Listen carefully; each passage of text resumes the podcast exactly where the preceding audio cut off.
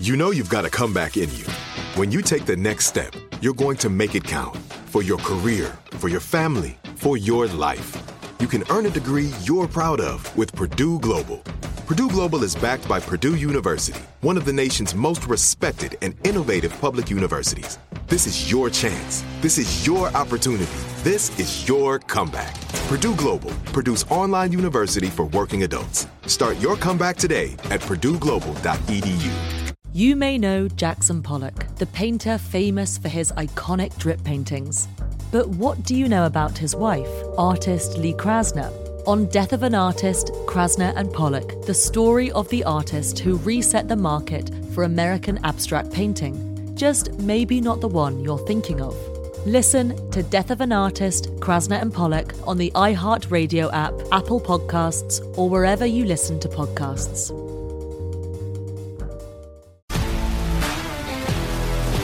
If you love sports and true crime, then there's a new podcast from executive producer Dan Patrick and hosted by me, Jay Harris, that you won't want to miss. Playing Dirty Sports Scandals. Each week, I'm squeezing the juiciest details from some of the biggest sports scandals ever. I'm talking Marcus Dixon, Olympic gymnastics, Cain Velasquez, salacious Super Bowl level scandals. Join me on the dark side of sports by listening to Playing Dirty Sports Scandals on the iHeartRadio app, Apple Podcasts, or wherever you get your podcasts.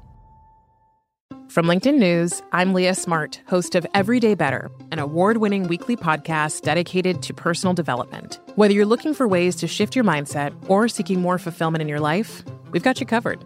Join me as we dive into captivating stories and research backed ideas that have empowered me and others to lead lives with more clarity and intention. Everyday Better, making growth an everyday practice. Listen to Everyday Better on the iHeartRadio app, Apple Podcasts, or wherever you get your podcasts.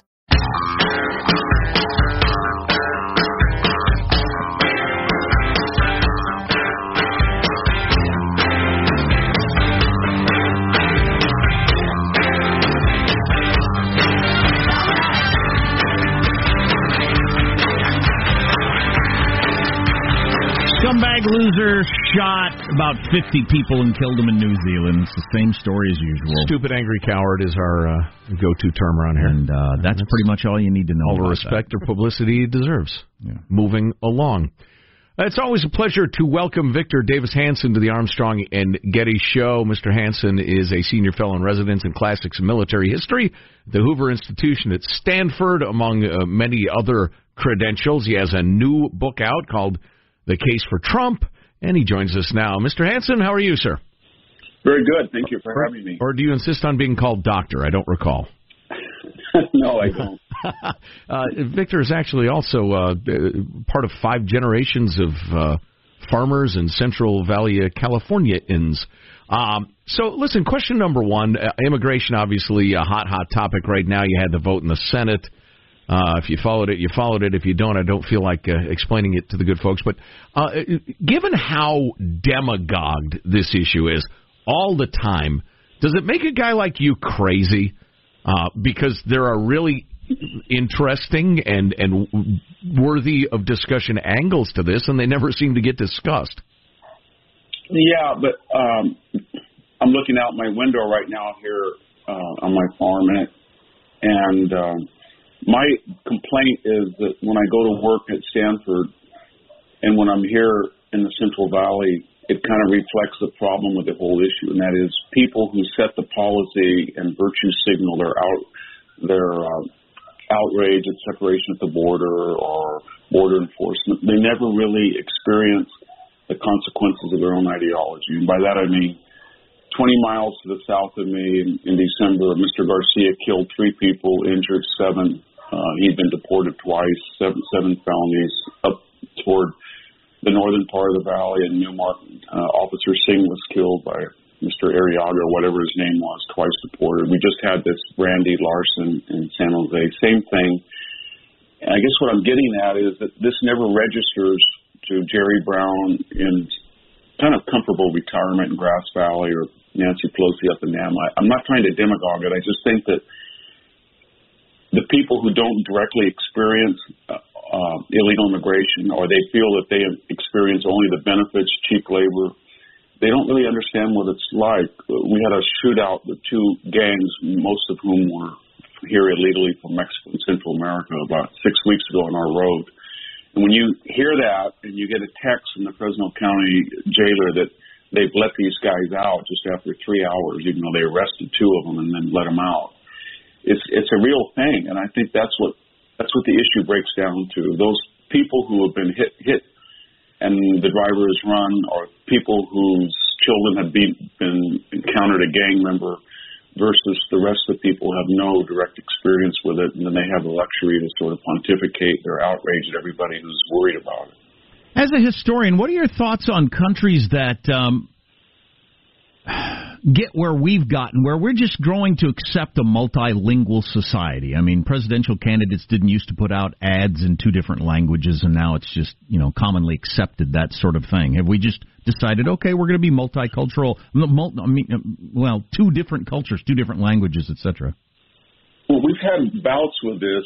The German diaspora in the 1840s, or the Irish in the in the 1850s, but they've always been one time, and they haven't been across a physical border of the United States. They came by sea.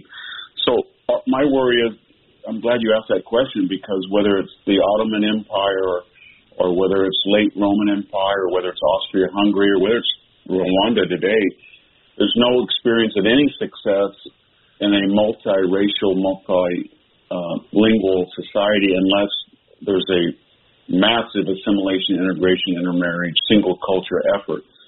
And when there's not, you can understand what happens. Everything balkanizes. People go identify with their tribal identities, and you get something where we're going to, and then it's manipulated by politicians who always pose as the protector of this um, protected, victimized group or marginalized group. But the problem in the United States is we have too many victims and not enough victimizers. So we end up with Jesse Smollett, Jussie Smollett, and uh, the Covington kids and all that. We're desperate to find victim status for each group, and now they're in competition with each other.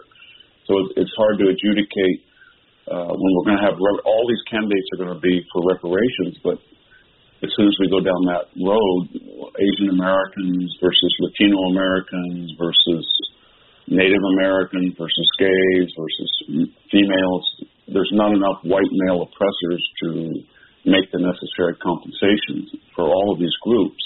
And then people can say, well, I just came, you know, I came from Finland 10 years ago and immigrated. What, what do I have to do with the history of America? And then you have the other question if it's so bad, why does half of Mexico and Central America want to get into this supposedly racist Anglo Saxon Protestant tradition um, cesspool? And we have more refugees. We have more refugees, but we also have more legal and illegal immigrants coming in every year than any other country, and almost all the countries combined. Take India out of the picture, and it's all the countries combined in the world don't accept as many immigrants as we do, and yet we're told that that's not enough. It's never enough. Victor Davis Hanson is on the line. It, what is the, the cure for the balkanization that you fear is coming? Is it a, a message of, of unity, a rededication of the idea of assimilation? What do you suggest? That, I think, you have to close the border, secure it, let in about 500, 400,000 legal immigrants, make sure they're diverse from Africa, Asia, Europe, uh, make sure they have meritocratic basis, they have some skills, make sure that they come only legally and make sure they come in measured numbers so they can be assimilated. And the host has to have confidence in its own traditions. We're in a schizophrenic situation right now in this society where we tear down statues of Columbus or Father Serra and we, and we, we do all these things and we judge all these supposed horrible people that came to North America on the, the standards of the present, but we never ask ourselves, well, if they were so bad, how did this country become so good that you and your parents, if you're Ocasio Cortez or Ilhan Omar, why did you want to come here? Because they the the traditions of the founders or uh, the industrialists or the scientists or what we did in World War One and World War Two, all of that is baked in or bound up or embedded with what the United States is today, and yet you you you say it's a garbage country or it's almost worse than nothing, and yet you want to be here, and you don't want to be with your traditions that you champion in the abstract uh, flourish, whether that's Puerto Rico or Somalia or parts of Asia. Why, if that if that alternate tradition is so much better than Western civilization, why aren't people flocking to join it? And the answer is they know it's not. They want to be here, but they feel that there's careerist advantages in this time and space for trashing the very hosts that accepted their parents.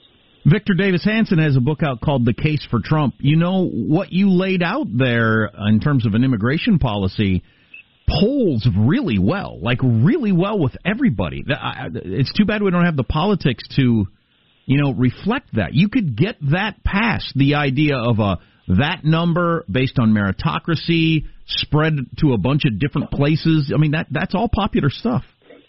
Uh, I don't think you could get it though, because for all the talk about Republican obstructionism, they would go for it. Republicans were, but the Democrats in the last 20 years have flipped California with illegal immigrants sometimes becoming naturalized for the amnesty, sometimes with their children. They flipped they flipped California, Nevada, probably Colorado New Mexico, maybe Arizona next, and they feel that it's a very successful ed- uh, electoral formula. And in some swing states, when you get 70%, 75% of the Latino vote, then you cater to that. And when you when you mentioned that maybe Hillary Clinton was pretty reactionary, she was reactionary at a time when the Latino population was not a factor in electoral politics. Now it is. And they've made the necessary adjustments. So they'll never let it happen. It has to be done despite them or over their objections because they do want a new constituency to vote for an agenda that they were afraid maybe 51% of the people had rejected. Americans do not want this 2020 trajectory of reparations, new Green Deal, uh, permissible infanticide, uh, 70, 90% wealth tax, uh, income tax, a wealth tax, Medicare for all, cancellation of student. We could go on, but it's more than just socialism. It's a holistic effort of equality, mandated equality result and uh, I don't think most people would vote for it. And so they know that, and so they're trying to uh, get bring in as many people in the next 20 years, so that type of agenda will be palatable. And they can, if they can't change people's minds, they want to change the electorate. You know, I, in the couple of minutes we have left with Victor Davis Hanson, your book is the case for Trump. We know you're you're a thinking man, you're a scholar, you're a historian. I read the Peloponnesian War book. I haven't read this one. Well, yeah. good uh, braggart. Uh, anyway, um, you're a thinking man. Uh, Donald Trump is a, a rather uh, colorful character. He, he, the two of you don't occupy the same space in my head, and yet you've written a book called "The Case for Trump." Briefly, what's the book about? Well, it's trying to be. It's not a rah rah. Trump is a saint. It's not, of course, that he's a sinner. I just tried to be analytical. And I said how did somebody with no experience, political or military, de- defeat 16 pretty good candidates in the primaries? He had this weird add-on to the t- traditional message, not just tax cuts, strict judge, constructionist judges, not just smaller government, but China is not fated to take over the world and we can stop it. The interior of America is not written off as a deindustrialized opiate place. It, you can save it with smart trade policy. The border doesn't have to be open. We don't have to always go on optional interventions abroad where we don't translate tactical battle success into strategic advantage. And that, when it was geared toward these 11 or 12 swing states, got him elected. And then uh, it wasn't just Trump in the general election, it was never Hillary for a lot of people as well. Once he got in, people said he'll either be a liberal or he will be incompetent. He was neither. And there was an, I talked in the book about the unprecedented effort of the deep state opposition to sue under the emoluments clause, the 25th Amendment, impeachment here, uh, Mueller, uh, try to warp the electoral college voting, this constant effort to avoid his presidency and why they hate him so much, both his message and his background, his demeanor, his crass and callous a lot, and then finally, what's the prognosis for both Trump in 2020 and Trumpism after he's gone. So I tried to be analytical, and I know that the publisher wanted an edgy title. My title was A Case for Trump or Trump Examined, but they thought, well, you know what? That's not going to get people motivated to buy gotcha. it. And they were very, they were very progressive. My editors at Basic Books, and their attitude was write something that's dispassionate and analytical. Let me see if I would ever consider uh, voting for him. that was a hard challenge. But but then they prostituted themselves by insisting on the definite article. Of, uh, it's, it's yes, shocking. they did. They, exactly. So Victor, people come up to me and they'll they'll say, "I read the book. It was really fair. It wasn't." Uh, you know, some of these books that are out that he's the greatest thing since sliced bread. Why did you call it the case for Trump? And I said I didn't make the title, but you know, I'm, ha- I'm happy. I was on a plane yesterday, and a guy looked over at me and he said, "Did you write this book?" And I said, "What book?" And he opened up his computer and he brought it out and he said, "This is like a MAGA hat. I wouldn't dare be seen on this plane reading it with a cover." so wow, that was that was pretty strange. Beautiful, Victor Davis Hanson. The new book is "The Case for Trump." Sounds really, really interesting. It's always a pleasure when we get to talk. Thanks a million. Thank you for having me. It's our pleasure. Thanks. Yeah, what he outlined there is a uh, is a is, is um, an immigration policy that America wants, but we don't have a system that can give it to us. And on a slightly different topic, I'll be amused for the rest of my life at the New York Times in particular in the wake of uh, Trump's victory, declaring that they had gotten wildly out of touch and really needed to go into the American heartland and try to understand America because they were uh, too much time on Martha's Vineyard, not enough time with real Americans, blah, blah, blah. And that lasted for approximately 23 seconds. And then they went back to their old tricks. This is a book about the real reasons the election unfolded the way it did. Sounds terrific. You're listening to the Armstrong and Getty Show. Armstrong and Getty. The conscience of the nation.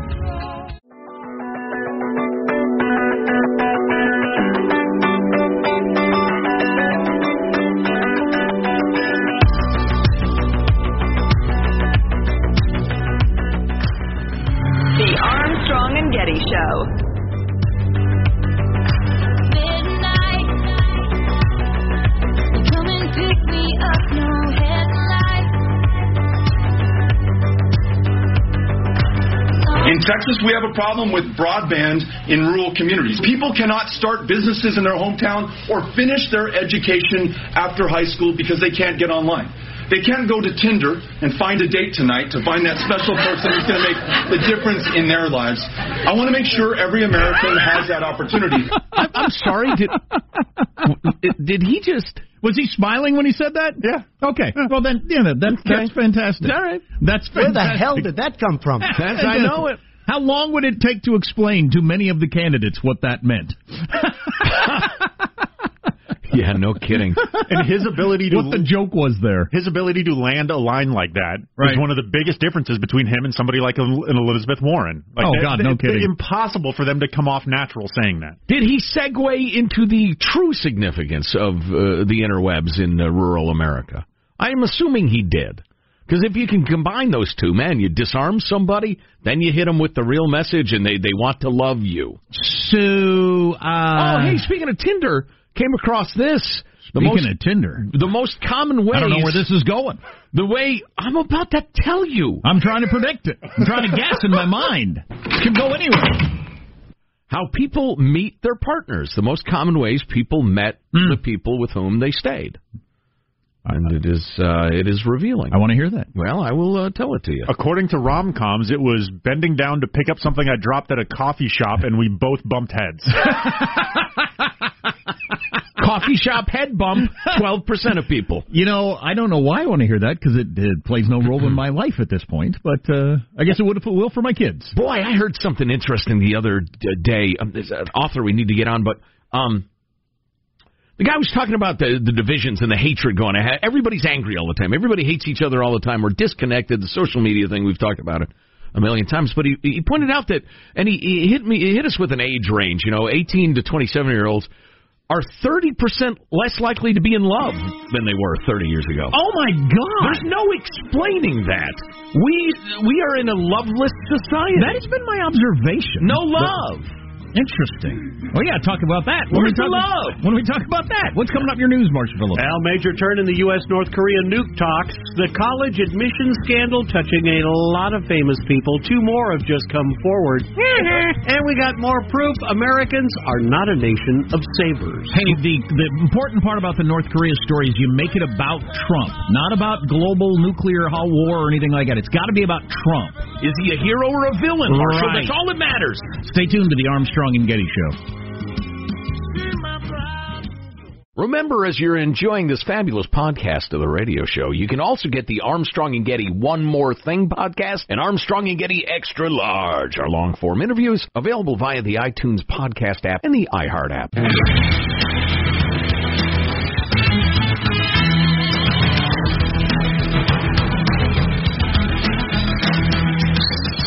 Question. I keep seeing the cover of Vanity Fair with Beto on there, standing on a dirt road with his uh, old truck and his dog. And his old dog, which according to one parody is is in unpaid intern's dog, and a rented pickup. So um, he loses his race to Ted Cruz in Texas, and then goes on a solo road trip around the country to r- rural America to find himself. A listening tour, if you How will. long was he on this drive? I don't know. I heard a month or two or something. I don't know. If I told my wife, you know what, I just had a little setback at work. I think I'm just going to take a month off and drive around the country and think. See ya. I don't know if she'd even be able to speak. No, there you're, would be no, the you're not. squinting of the eyes, the cocking of the head. The First of- you're joking, First of all, no, you're not. And secondly, what would even make you think that was possible? right? Right. Or if she said the same to me. No, no, you're not. But you're not married to an heiress with unlimited money, and, and Is he? yeah, yeah, yeah. They're crazy rich, I guess. I gotta find me one of those in Yeah, Harris. yeah. I don't hate the rich. I just want to be one. How many people have Um, that option of taking a month off to drive around and find yourself? We'd all like to do it. It no sounds kidding. freaking like a dream come true. Yeah, you go up to the gal man in the register in the convenience store. Say, hey, would you like to take a month off to drive around the country and find yourself? Don't worry about money. I think the uh, the yes rate would be a hundred percent. Well, it's just it just seems weird to me. This is being portrayed as kind of like an interesting, cool thing. Yeah, we'd all like to do that. No, it's very deep. He's very deep. We'd all like to do He's that. a We real just thinker. He, can't. he cares about Americans, Jack. Real Americans. You can tell because he he, he drove around the God, country. there's nothing I'd like to do more than actually I wouldn't because being away from my kids for that long would make me miserable. But in theory, that's what I would like to do. Welcome to Beto O'Rourke Theater. Well, I'm just driving down this old dirt road in Texas here, and part of my my getting to know the people of America tour, and looks like my my Labrador Retriever needs to pee, so I'm gonna I'm gonna let him out of my old pickup truck here in my jeans. And wait a minute, who's that by the side of the road? That's famed photographer Annie Leibovitz, just there in the desert. Hey Annie, how are you? Good. Do you mind if I take your picture? No, go ahead.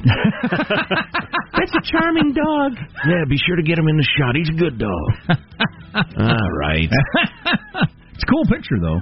Uh, let's Yeah. get the news now with Marshall Phillips. Well, the White House is condemning deadly attacks on two mosques in New Zealand. At least 49 people were killed during Friday prayers in what the Prime Minister is calling a terror attack. The White House issuing a statement this morning saying, in part, we stand in solidarity with the people of New Zealand and their government against this vicious act of hate. Now, what's important is that the world media, except for the Armstrong and Getty show, joins together in making this guy as famous and as cool looking as possible and making sure everybody knows what his grievances are because he bought his way into the world media.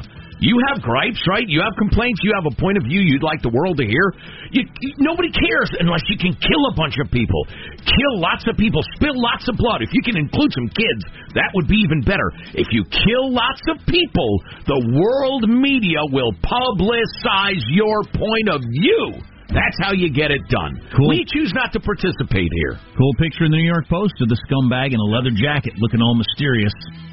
Some of his Stupid, angry coward. some of his complaints about the world. Why would you give this guy that kind of pub? He's getting the same. Get the same sort of pub that Beto wanted to get on the front of Vanity Fair. Right. New York Post is giving this guy because he killed people. You are doing the terrorist propaganda work for Yeah. him. it's a weird thing to do. CNN going wall to wall this morning. I'm, I'm telling you, I listened for 20 minutes on the way into work. Wall to wall with the Donald Trump's rhetoric has caused this. It's just freaking absurd. Really? Oh, it was unbelievable. In New Zealand? Well, his use of the term invasion in terms of uh, illegal immigration. Evidently, the stupid, angry coward used a similar term or the same term in his 80-page screed or whatever. Well, I can't remember how long it was, and I don't care. Um, so, yes, that's the tie-in on CNN, America's number 10 cable network. On another matter, the cat and mouse game does continue. North Korea now threatening to suspend negotiations with the Trump administration over the North's nuclear arms program and, and saying its leader Kim Jong Un would soon decide whether to resume nuclear and missile tests. It's looking more and more like the inevitable, nearly inevitable outcome is the outcome. Mm-hmm. Yeah, and it's just it's just frustrating that so much of the conversation immediately goes to uh, Trump being stupid or played or whatever. What else were we going to do? We've tried everything else. What were we going to do that was going to come up with any different ending? Nothing. Sure, Clinton and Carter failed. Bush failed. Obama failed. Trump's trying something different. Probably going to fail. Talking to diplomats. And he probably knew that. Uh huh. He said as much. Talking to diplomats and foreign correspondents in uh, North Korea, the vice foreign minister said that personal relations between Mr. Kim and Mr. Trump were, quote, still good and the chemistry is mysteriously wonderful. Mysteriously wonderful. Sounds like love to me. Yep. So if uh, Fathead shoots off a rocket to test it or a bomb, I, want, I just wonder how the world's going to react, how we're going to react, what Trump's going to say. Where are we then? 'Cause it's Crazy starvation, sanctions, and a uh, regime to enforce them. But do you think it would immediately turn to all right, that's it, or would he still try to get back the magic? What does that it mean though? Like what's no more negotiations? No, no just- more us beating. No more pretending we're friends. Let's we're back to guns pointed at each other. Right, right. I think that's most likely, honestly. Amazing how well known and well utilized Rick Singer's college admissions service was. Among those who used the services of the college admissions cheater Singer, San Francisco 49ers Hall of Famer Joe Montana. Oh, Joe! Saying his family got consulting assistance from Singer's company, but that was it. Nothing more than minimal consulting services with the college application process. Okay, well that's okay. Everybody that has mm-hmm. been doing that forever is doing that today and will continue to do it. You hire people to coach your kid on how to write. Well, they write the essay for them, and then they uh, help them uh, on how to take the tests. And, And help them choose their extracurriculars for maximum effect. Right. It's So the there whole are many process different- I find disgusting. multiple packages you could select from this guy? It doesn't seem like Joe Cool went with the Photoshop my son's head onto my body. Right, right. For instance, yeah. And, Here uh, I am winning the Super Bowl. And I had no idea because we're normal in my house that there are tens of thousands of these people ooching about the country. These admissions consultants who uh, offer vari- a variety of services. Tens of thousands. Yeah, Montana tweeting, quote, Fortunately, our kids were able to pick from a number of schools to attend due to their hard work and their merit. And their parents. And the fact that you're Joe Montana's kid. Didn't hurt. Which would sound pretty cool to have at the school. And golf And pro I'm thinking if I admit you to the school, maybe I get to meet your dad someday. and golf pro Remember the catch? And golf That was awesome. uh, golf pro Phil Mickelson says he used the company as well to guide his family through the college admission process. In his tweet, Mickelson says he is shocked by the revelation of these events, adding, Obviously, we are not part of this fraud. Our kids would disown us if we ever tried to interfere. Way to, way to go, Lefty. He's way to go. Well, the fraud is completely mockable. You're a weirdo, and I love making fun of you. The hiring all these consultants is just, I don't know, Well, just what it is. But it's legal. Uh, yeah, I, and I kind of get it. If you're like super rich and you travel a lot, like Phil would, the college admissions process is incredibly time consuming, expensive, and exhausting these days. So, you know, I could, I could see, yeah, we'll hire somebody to help God, what a fill out the apps system. and everything. What a Oh, stupid it's, system. It's indefensible. Yes, burn it down. Burn it down. All right, that's a wrap. That's your news. I'm Marshall Phillips, the Armstrong and Getty Show, the conscience of the nation. we got this text. I met my wife when we bumped into each other, and my chocolate bar fell into her peanut butter jar. Oh. Joe has got And that's how Reese's peanut butter comes Well, into and it's a Freudian nightmare. Joe has got how people meet coming up. Yes. If you haven't met somebody yet, you're going to want to pay attention and go to those places. right? Immediately. Assuming they are places, and many of them are not places. I'm guessing funerals, emergency rooms. Am I close? DMV. DMV. right. Actually, that'd be a good one. You- That'd be a good one. Uh, you, you could talk for a long time to someone at the DMV. Well, and if you can get any chemistry going in the funereal atmosphere of the DMV, you're made for each other. You're listening to the Armstrong and Getty Show. Armstrong and Getty. The conscience of the, of, of the nation.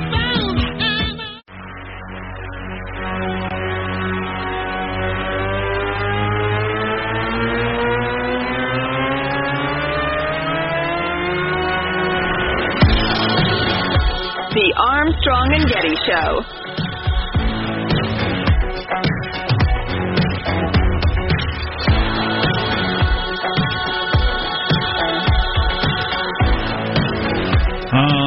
Might have to talk TV and movies. I got a number of things piling up here and new stuff that's coming out or whatever that uh, that I'm excited about. Yeah, if you want to wallow in the horror of New Zealand, go somewhere else.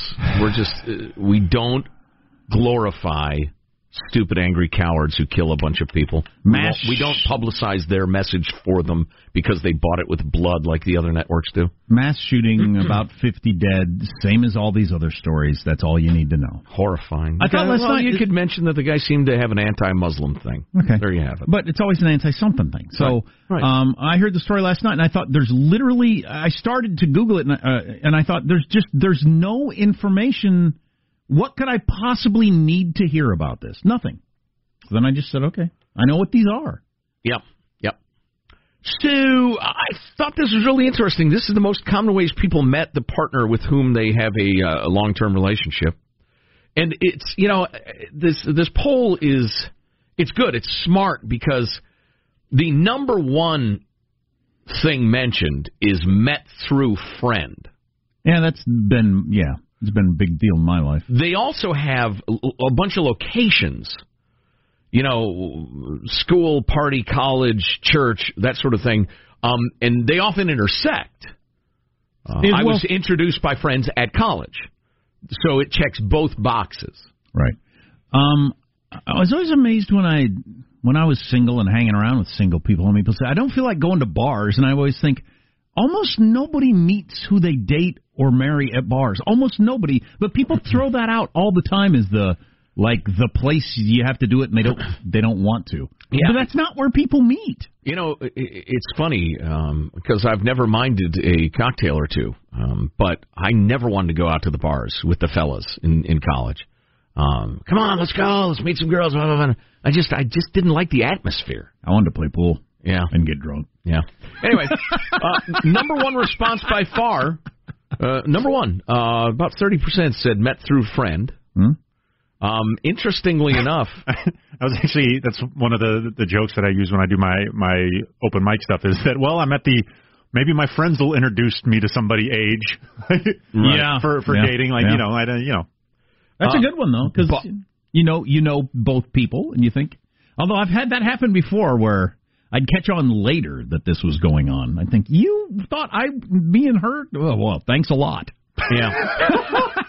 some friend you are Yeah, exactly. bar slash restaurant is actually the second most mentioned thing at around eighteen percent. Is it really? But then I'm looking at this cross sectional chart, which Bar is slash restaurant. Okay. which is a little difficult to uh, to describe on the radio as a visual, but it's it's clear that whereas a bar slash restaurant has uh, quite an intersection with um, through family, um, that sort of thing. A pu- there's public bar restaurant. It's not nearly as many people. So it's you know we went out to eat, and we really hit it off. Yeah, with a group of people. Yeah. Or introduced by friends or Yeah, whatever. Yeah. yeah. So it's, Uh, yeah, again, that happens. Sure, that it- happens. It's more complicated. Number three is met through coworker. So Can't have that. That's met Can't through. have it. Can't have anything uh, t- tangentially related to work. Oh, is that harassment? Can't have. Can't have that. well met through coworker is not I'm dating a coworker She practically pimped me though. It was disgusting. Meat merchant introducing me to her friend. It was horrifying. Uh, met through coworker is very close to met through friend, though, isn't it? In a lot of cases. I mean, if it's a I don't coworker, know, you, you, you look around here. coworkers All right. are not friends all right, if you if you those two are coworkers you two numbskulls are done. I will point out that it's unlikely unlikely to be a coworker with whom you are unfriendly who would introduce you. Listen, I think you're a prick and you're lazy and you put all your work on the I want to introduce you to my ex-wife. But I know I know a gal who she's perfect for you. Yeah, so it's it's practically the same as friend. Met through family, then school, met online. That's around ten percent. So we're already down to ten percent. So now we're slicing it pretty thin. Uh, college customer, customer. Hmm. customer. I have been the customer and uh ended up in a few relationships that way. Are we talking prostitution? no, No, Because I'm that's just not a relationship, Jack. I'm just, I really, that's sick and it's sad. Were you at a Florida strip mall when you met her? Is what I'm asking. With Robert Kraft. Is she a recent arrival from the Orient, as they used to say? Uh, customer, that's kind of a fun one. I mean, that's, oh man, my wife, honey, straight out of one of them Hallmark movies she loves so well. Ching ching, the door opens. He walks into her little card shop. She's struggling to get going on the New Hampshire coast after her recent divorce and or widowhood. And Yeah, sir, I'm he in- walks in and smiles. I'm in town for a wedding. I just need this last minute wedding gift thing. Yeah, I'm so awkward at these things. He says, then smiles again. Turns out my date All right. canceled. I got a, I got a plus one. All right. You're making me throw up. Of course, I sit there watching sports like an idiot. So who am I to complain? Don't we have to answer the question? How did you meet Judy? Uh, it was, and, and actually, I was kind of looking for. We were both doing something we like to do, and I happened to be doing it in You the were same LARPing. place. We were larping. Live action role play, yeah. Medieval themed. That's right. I was in a full King Henry VIII outfit, and she was a milkmaid. Frankly, showing a bit of skin. Think of like a Renaissance fair without all the structure. Right. Why, damsel, you appear to be in distress. I say. A lot of miladies. Oh yeah, I had a, one of them big giant turkey legs in my hand, and she was hungry. I said, "Sure, you can have a bite of my leg." Milady. Milady. Beautiful. Now we're uh she was she was in a musical and I was in the band There you go. in uh, in college age. Uh let's see, uh, Zabadab, where were we? Church. Met through neighbor, volunteering. That's nice. But that's, you know, whether it's a party, I skipped party. Mind if I volunteer my private parts? Oh god, that was not skillful at all. I Sir, we're trying to Michael, save the rainforest Too, here. too forward. edit that attempt out when we uh, when we actually I air the show. Thank you. Uh, blind date is uh, about two and a half percent. It looks like military. I've actually known a Huh. couple of people who who got together while in the military, and I don't know that many people. But huh, I guess it's not that common. Of course, not that. I guess I tend to know more military families than a lot of people know. I come to think of it. Uh, work neighbors. What does that mean? Is that like co-worker? Uh, you work in the same office building, but not at the same company. Mm, right, yeah. I So, so we, Yeah. we find ourselves in the cafeterium and uh, strike up a conversation, something Oh like that. yeah, there's a cute gal who uh, comes in super early for her job at some law firm or something. And I, I wrote a, a ride up in the elevator with her probably once a month. If we weren't otherwise detached, there's chemistry there. You make small talk? I know chemistry. Oh yeah. My new thing is when I get on the elevator, and if somebody, uh, if we say what floor, and if somebody says five, I say, yeah, five, me too, that's the cool floor, isn't it? That's what I say to people. I do. That's where the fun happens. that's why I wait, wait for the reaction. You know We're on the cool floor. All right, five, four, five, team five. You know what? She do, she's on the third, I think. I'm gonna hit her with a little uh, ooh, third floor ghetto. Mm. Uh, I hear it's rough down there. Ugh. single service is down to about a percent and a half, and then business trip looks to be about a third of a percent. Hey, did I space out? I'm in the bar, a little drunk, lonely. I got a room. She's in the bar, a Jeez. little lonely, Okay. a little drunk. Um, did I space out, or was online not on there anywhere? Um, I may have skipped It was around ten percent. Okay. Yeah, uh, Zabadev- single service. That's not online. Yeah, it was around ten percent. I haven't tried to date in a quite a number of years now, but um, my perception was that the online thing was really growing. Oh yeah, Uh, it, Men well, Online is- is is about ten percent, but it's in sixth place. This is who. Where did you meet the person you ended up with?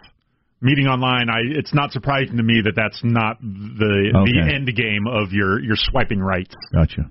Well, yeah, the uh, it used to be dating apps were for relationships. Now it's for sad, sick, shallow sexual congress. Yes.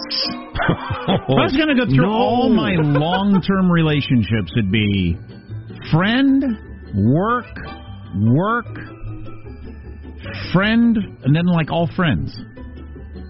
Met through friends. Church, friends, mutual activity. Yeah. Yeah. And certainly friends were involved in all of those. I ended up in the band for that musical through friends, come to think of it. There you go. There have, you go. have friends is the, Make key. no friends and keep the org. You have no friends. You're just well, you're there. You go. Get some friends. You're listening to the Armstrong and Getty Show. You may know Jackson Pollock, the painter famous for his iconic drip paintings. But what do you know about his wife, artist Lee Krasner? On Death of an Artist, Krasner and Pollock, the story of the artist who reset the market for American abstract painting. Just maybe not the one you're thinking of. Listen to Death of an Artist, Krasner and Pollock on the iHeartRadio app, Apple Podcasts, or wherever you listen to podcasts.